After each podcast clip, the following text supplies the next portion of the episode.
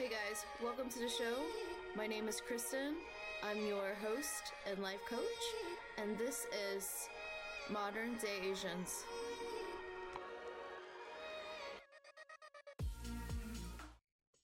This week, I've invited my friend Ivan, who is Asian Australian. Ivan currently lives in Sydney, Australia, and his ethnic roots is Chinese. His family escaped communism, had fled to Vietnam, and eventually settled in Australia. During the process, his family changed their last names to hide from Chinese communist leaders. In this episode, we talk about his family's expectations with their retirement, his relationship with his dad, how his family was impacted from gambling, and at the end, Ivan is looking for support and understanding how to not feel responsible for people's feelings. Let's get to it.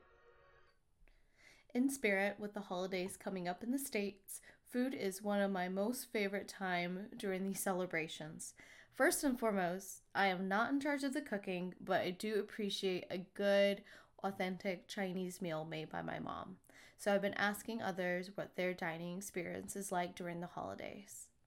Dad's a cook, so he generally cooks Chinese food. However, my parents can cook Vietnamese food as well. Uh, preference: I ate a lot of Chinese food when I grew up, so uh, with my parents, we would actually go out to eat Vietnamese food a lot more than Chinese. Mm. Mm, yeah, and Chinese uh, Chinese food seems a little bit more oily, whereas Vietnamese food is more fresh, and that's why we tend to go eat uh, Vietnamese food around here. Yes, more fresh and light. Mm. And Chinese food is so various. You have so many, so many flavors. Uh, my mom is Chinese. She likes to make Szechuan, so chili peppers Mm. in everything, if possible. so my my palate is pretty heavy on the the red pepper spices. Mm. Yeah, I love Szechuan. I Yep. love that that that type of spice. Uh, Yep, yep. So, um, with the holidays coming up, uh, I don't know. Well, for us, we're celebrating Thanksgiving, but what kind of food do you guys traditionally eat when it comes to any holidays? Mm. Yeah. Generally, my dad would probably buy like soft shell crab and make wontons. Uh, yeah, something along those lines. Yeah, I think um, my sister loves eating Peking duck, so she'll he'll, he'll make Peking duck pancakes. Um, Ooh. and yeah, like sang choi bao as well. Um, the the lettuce with the pork, so or the duck. So yeah, that's generally what we would have as like a special occasion Yum, kind of yummy. uh, meal. Mm. My family will usually go pretty heavy on the seafood as well, so we'll eat a whole fish, um, like and toss in some kind of black bean sauce. My favorite is shrimp. Um, we'll have uh we'll have balza and dumplings. And um my mom will probably throw in, you know, obviously like vegetables and things like that, like stir fry vegetables as well. And I I know this is a random question, but what is what do you think about raw vegetables, like a raw carrot? That's something I had to get used to a little bit. Yeah, for oh, sure. okay. Okay, glad to know it's not just me. but uh okay, cool. Just a fun little segment to um just to see if that was just something that that I had unique perspectives around, but we'll get we'll get into it. Um Ivan, I would like to ask you how you started your self-development journey. What kind of external factors was happening for you to start looking inwards? Mm, yeah. Well, I'll start off with maybe in 2018, I was speaking with a friend and one of my best friends, and he said that I was I was lazy. And it really shocked me because in my head, I was thinking, wow, you're the laziest person I know. So you're calling me lazy? And it was a really big rea- reality check.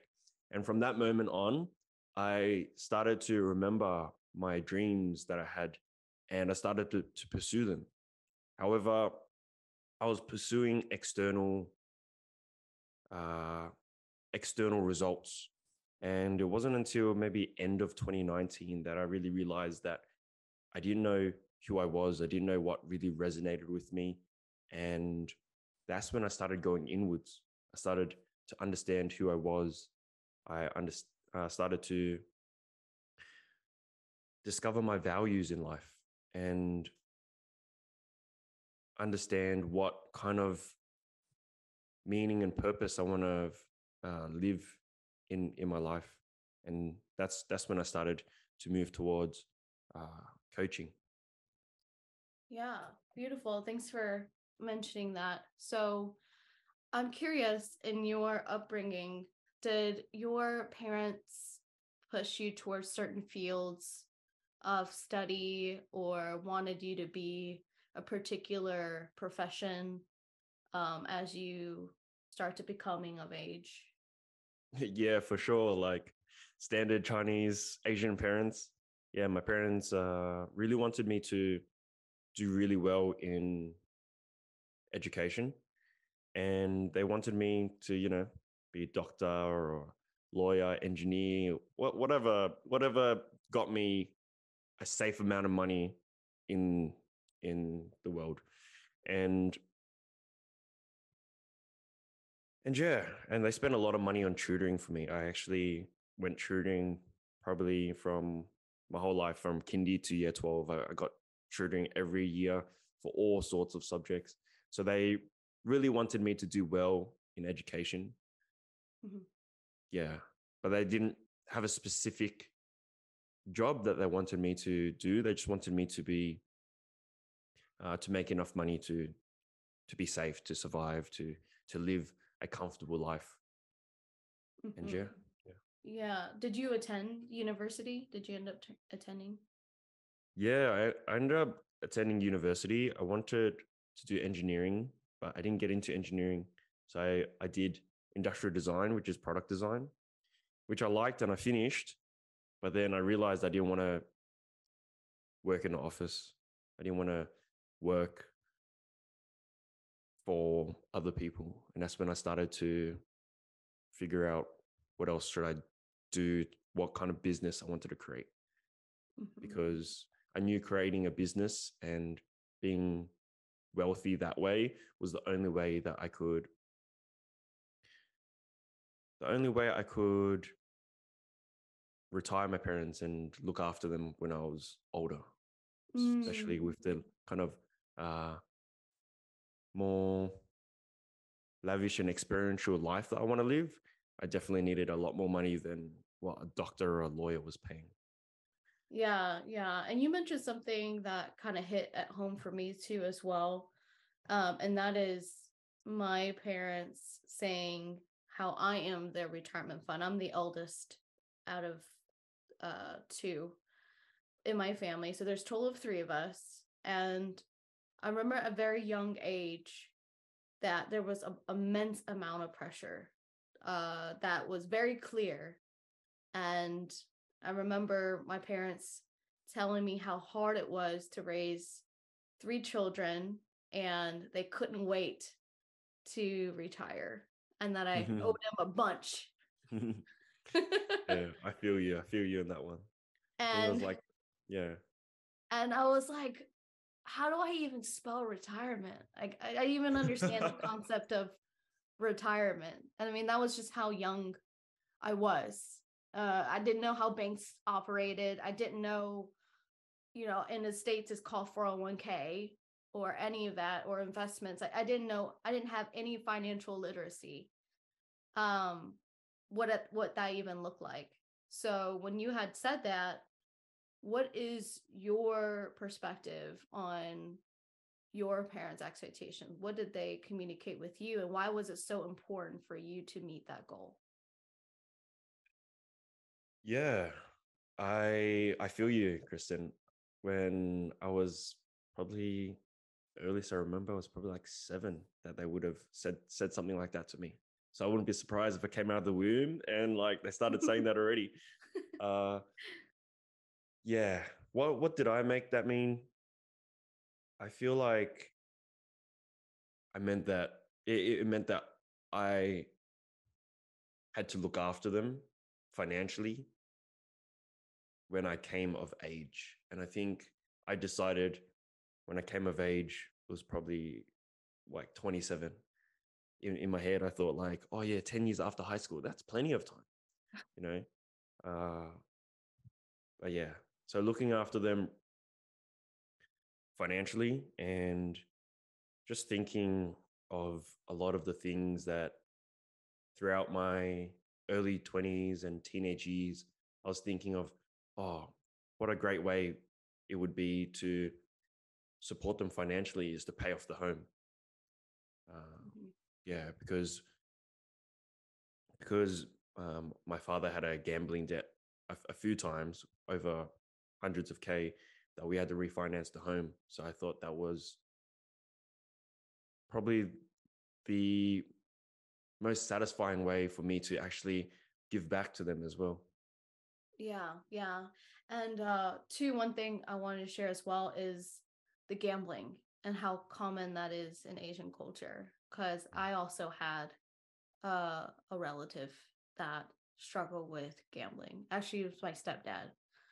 And um I can see how big of an impact it is because being in the and my background is around a lot of that casino entertainment industry and I guarantee you not a lot of times when you're rural real rural areas guarantee you go to a casino you will mm. find yourself some Asians there yeah for sure the areas that I live around here are there are a lot of Asians a lot of Chinese a lot of Vietnamese and if you go to the RSL clubs here, so like the smaller clubs, and they have like pokies and yeah, pretty much gambling, it's just full of Asians, just full of Asians. It's like a culture around here. It is, yeah, exactly. And um, but yeah, that sounds like a topic to d- dive deep down into later on because it's it's just everywhere. Um, and I really think it has to deal with the good luck, the fortune, you know, just betting against odds and the whole culture of, you know, Chinese New Year, where you're wishing for massive amounts of fortune. And it's just an addiction within the community itself that um, maybe previous generations, not our generation, but the generation before and before, that's done a lot of damage to family lineages because of all that stress of how do I come up with money and support a parent that has gambling debt and still keep myself afloat as well and and meet my needs? It's so hard to balance and such a big issue to take on. And then you factor in like saving face too as well and no one else knows mm. about this but the family itself right? So within the family you don't want to publicize oh the dad has the gambling issue because that brings shame upon the family. So now you're just trapped with this huge secretness. Can't talk about it with anyone else. It just stays within and you mm. don't get any support from that. Yeah. Yeah i really see that that story in in my dad my father because with with asians we were not really taught mental health right? Well i wasn't taught mental health when i was growing up. So now that we know we, we get to live in a more educated society that we know what gambling does to you. We know how addictive it is and for the last generation that don't know that, they kind of get stuck and it kind of gets a, into a, a deeper loop because, yes, there is a lot of shame. They need to provide and they just keep doing what they know so they can possibly get good fortune and maybe, you know, provide for their family. Yeah, yeah, yeah exactly. Um, but uh, thank you for sharing you know a little bit about your past and just wanting to support you and your future what are some challenges that you're facing now that you want to get more clarity within Mm. Recently, I've been thinking about how I feel responsible for other people's feelings. And yeah, this is something that I would like to delve deeper on. hmm Yeah. yeah thanks for bringing that up so let's go back to seeing when is your most earliest memory of being responsible for feeling responsible for someone's feeling and you getting a negative maybe reaction or feedback from it Mm. Yeah, it would probably most likely be from my my mum. And yeah, it was it was probably when I was really young and this was this is something this is a wound and in in a child wound that I've been processing. And what it was is like when I was like probably 7 that I had a lot of pressure to perform. I had a lot of pressure to get good grades so that I can be on track towards that university degree to to be safe and make a certain amount of money um, and that pressure that pressure made me yeah it, it was just too much pressure for a seven year old and i felt i felt pressure, pressured as well to show my my mum the results i got if i didn't do well because i know that she would get angry or she would yell at me. So i think that's when i started to understand or not understand but that's what I that's when i started to think that i am responsible for my mum's feelings. Mhm. and that's probably where it started. Yeah that makes sense and i can also relate to that too as well. Um there's a just reflecting on in the past for me if i if i had a bad grade on something and i had to get my paper signed and if it wasn't a hundred i remember the first time i forged my mom's signature on it because i didn't want to get spanked. Mm, mm. and i actually got caught. I got caught and the teacher told me to get that just that one piece of paper re-signed, the one with the Yeah. bad grade on it. Mm, And I can't remember what the bad grade was. I just know it wasn't a hundred, obviously. But I'm just reflecting on like how high the stakes felt. Even when it's something like that isn't so high stakes. Does that make sense? mm. yeah yeah i totally feel you and how integrity already is starting to form because of a fear of how someone will react. All right. Because I, I don't want to, you know, I don't, as a kid, I'm already start forging signatures, stuff like that. yeah So I'm starting to develop bad habits just from like that pressure thing that you were just talking about. Mm, mm. So I totally get where you're coming from because I think from such a young age, we are already starting to be trained. Uh, performance equals some kind of a parent's reaction. It's either really good or really bad. Mm, yeah. Yeah, as you as you told me that story, I I remember I would really think about all these different ways to get out of trouble. Yeah. And then yeah, I'd be overthinking just to just to strategize ways that I can like get hit less or not get in trouble at all. So yeah, that really resonates with me, Kristen. Yeah, yeah. And taking that a little bit more down the path, it's like it's moments like this when we start training our minds to go in anxiety mode at all times. And I catch Mm. myself in present day being like I'm constantly scanning for danger because I'm I'm going through scenario A A through C through Z on in case anything bad happens so I can avoid anything unpredictable. So I have this like huge control mentality so that I Mhm. don't um for this fear of getting into trouble. I've been operating like that for a lot of my years in time. Mm. So um how does that relate to you as you make your decisions being in the present? Are you also an overthinker as well? Yeah, I'm definitely an overthinker. Yeah. Yeah. I definitely get anxiety and and I overthink a lot. Um, yeah, sorry. Yeah. So coming back to present day, why is this something you want to take a look at? Mm. I want to take a look at this because I know that I was very unconscious in the past. I was very unaware.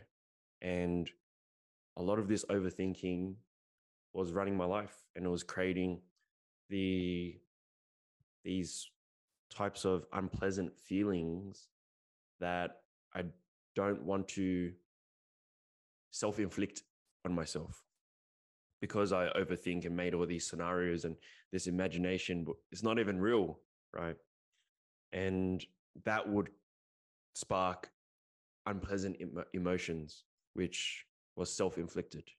So now that I am more aware and I do catch myself with the anxiety and I'm, I'm more wise in terms of what I can do when I feel anxious, I definitely want to feel more safe and not overthink to to control my environment to feel safe. And the reason why is just to have more space and and be myself and be free instead of being tied down by oh i'm going to get in trouble or i'm going to get punished um yeah and that that fear that comes with the the overthinking the anxiety that that's really controlling how much i can express in my life Yeah. Yeah. So going back to your first question about clarity around why you feel responsible for people's feelings and bringing that back to your current relationships with your friends, your family, your girlfriend, how does that affect your relationships with them now with this current way of thinking? Mm, yeah, I would hold back on saying certain things. And what's the fear behind that if you did? Mm. The fear would be if I say something that hurts the other person, they would feel unpleasant and it would mean that I'm a bad person. Oh. And other than your mom, who else has this happened for you? You had your mom as a reference. Have you had another experience similar where you were bad, unpleasant feelings equals that you're a bad person? No, not that I can recall. I definitely, yeah, I, I- I can't recall at the moment. I don't, I don't know when I started bringing this into my relationships. Hmm Mm. Yeah. And what would happen now that you know because you typically your pattern is typically to hold back out of fear that you don't want to make them upset and that'll make you a bad person. And what happens if you continue to do this and and do nothing about this particular pattern that you- I think it would put myself under a lot of pressure to keep a lot of things in, and it would stop me from speaking my truth yeah, it'll bleed out in in terms of not speaking my truth and overthinking on everything that I have to hold back saying. And it's tiring, it's exhausting. And I can see myself blowing up with all that pressure to, to hold everything in. So, yeah. Yeah. Yeah. I'm glad that you mentioned that and that you know what would happen if you don't do anything about it. And Mm. um, some ways of if you hold it all in is passive aggressiveness. Um, you might feel Mhm. more irritated than usual, not having much patience for certain people. They do the smallest things. You'll just Mm. get triggered for some reason and you don't know why. Yeah, that's exactly what happens. Yeah. it could just be like the their presence and then you just get triggered because you're holding Mm. all of that inside. Yeah, that's a that's a really great point. Like I, I do feel like I have passive aggressiveness and I do hold things in and I get do get triggered randomly and I would, you know, release a little bit of the anger, but it's not direct. It's not ev- even about that problem. And in saying that, I know that I have this tendency to not start conflict. I think that's that's ingrained in me in terms of how I was raised is like like why start conflict if yeah like yeah don't don't don't start conflict because it's not safe Mhm. is is what I've been conditioned through my upbringing Yeah, exactly. And I see that too a, a lot. That's common in the Asian community. It's like it's to not blow something out of control or um or fear that if you do face it that you do lose control. But a lot of the times people just explode in anger Mm, um because of trying to keep it all in and you start to inflict pain on other people yourself and it just starts to destroy you inside slowly and no one else knows because you haven't said anything. Mm, so now that you know what would happen if you did nothing about this how what are your practices of releasing anger that you are aware of yeah right now the practice I have is channeling that that feeling that anger and primal screaming and um and getting a I kind of have this small baseball bat and I uh, smash into the pillow to release that energy, to release that anger. And after I'm able to do that, I can think more clearly. I can understand what the root of the anger was. And yeah, that's that's my practice at the moment. Hmm. What has been the root of your anger? Are you seeing any commonalities? So recently I've been working with anger and I realized that sometimes I have anger as my primary emotion and sometimes it's a secondary emotion. And what I mean by that is the anger being a secondary emotion is a protective mechanism to protect a more unpleasant feeling. So in my case, I was the anger was protecting my sadness because I felt like I wasn't seen and acknowledged by my parents, by yeah, by my parents. And this this goes back to when I was really young, being the pressure that they would only see me for the bad things, the things that I need to improve on, but never see me for the things that I was great at. So that was the secondary anger that I've been working with. And the primary anger, something that I've been working with is like disrespect. And I know I can get all coachy and just say disrespect is, you know, um, is actually something that I create within, but there is anger around that. And that's something I'm also working with. Mm-hmm. Yeah. And you mentioned something here too and and I think a lot of people struggle with this is really truly feeling seen and acknowledged. And it doesn't matter what background you are. I think for some reason in our just with parenting back then, it's really easy for parents to just dismiss kids and be like, "Oh, you don't know anything." Or like, "Be quiet with that." Um, especially when they're so deep in their emotions and people don't receive enough teaching on how to manage those emotions.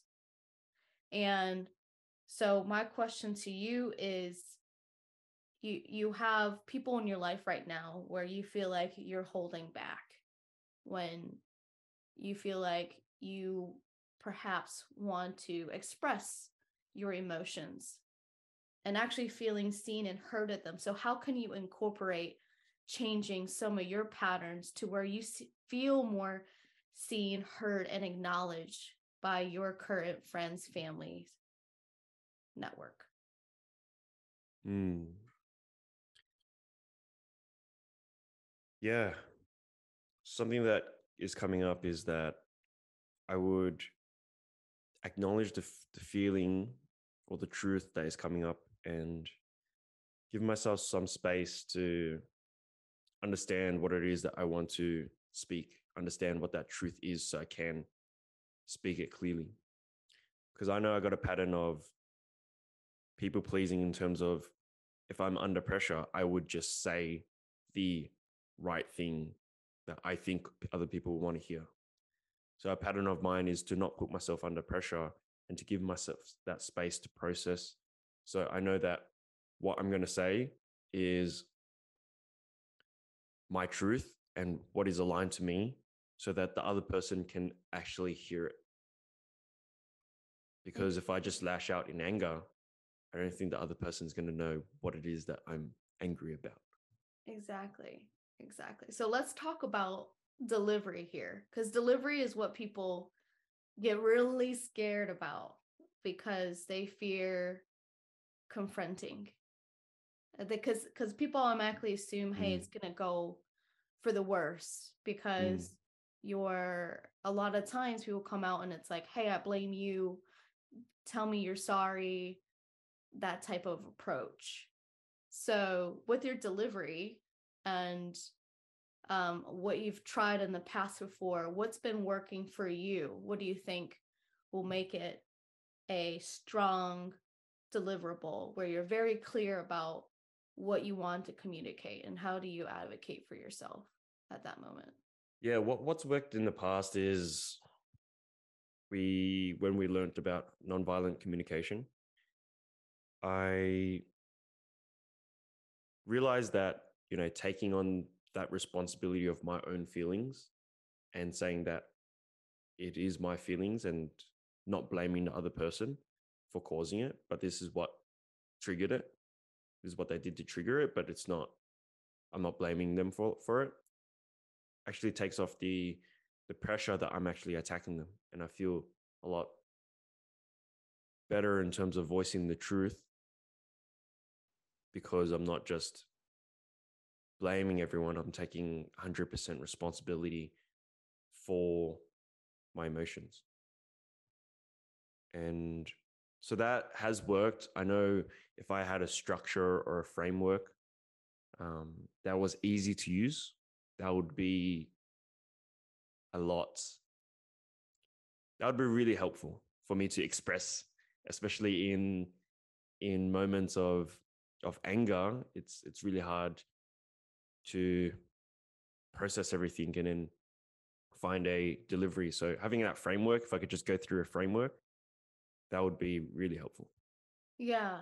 So when you talk about, you know, you experience anger, sometimes you might need to just walk away from it and then confront them later. Or are you talking about at the moment when you start to feel triggered, what to communicate right off the bat?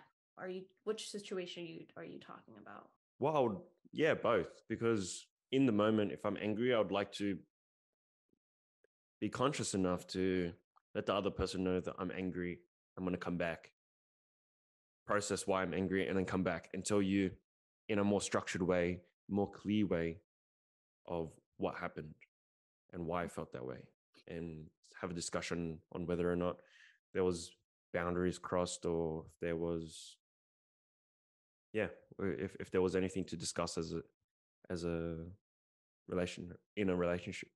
Yeah yeah i from the approaches that i have tried there are two things that i feel like it's really important to express and and um, an additional one thing to keep in mind. For me in my experience i find it really helpful to be vulnerable right off the bat and just say hey you know this and this happened. This is how it made me feel. And that's the important part is mm. how does it make how did it make you feel? Like the true deep meaning of it not just the standard you know oh i feel disrespected. No underneath disrespected is another layer. And usually that layer is you being back as a little child. Something mm. has inflicted a core wound. So that is deeper work that people need to do to truly understand why was it so irritating? Why w- did it make you angry? Um, the other thing that i find helpful too when delivering you know and approaching this um, this conversation is knowing that if you come across and you share what happened from your highest self which we worked on and, and we've talked about, but coming from that place where you're really aligned, whatever you say that comes out of your mouth and however that person processes it, if it turns out to be the way that they're not receiving what you're trying to communicate, then at that point, sometimes the person's just not going to be on the same page as you. Does that make sense? Mm, yeah, yeah. I I like the vulnerable part, like just jumping in and explaining exactly what like exactly how you feel about what happened. I think that that is really helpful. Yeah.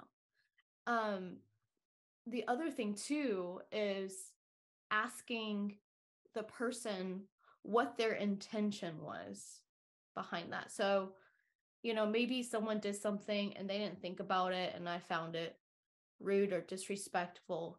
But bringing that up and being like, hey, what did you mean by that when you said that? Or what did you mean by that when this or this happened? And get from their perspective what they were trying to implement at that time. Because sometimes we read things wrong and it could just be the fact that um you know whatever that whatever happened wasn't truly meant to intentionally hurt you which we're really just getting trying to get down to was the other person really intentionally trying to hurt you and mm. most of the time it's no it was yeah. a misunderstanding yeah yeah yeah i uh i definitely resonate with that because i have multiple times asked what the intention was and it's generally not what I'm thinking or what the story I made up, right?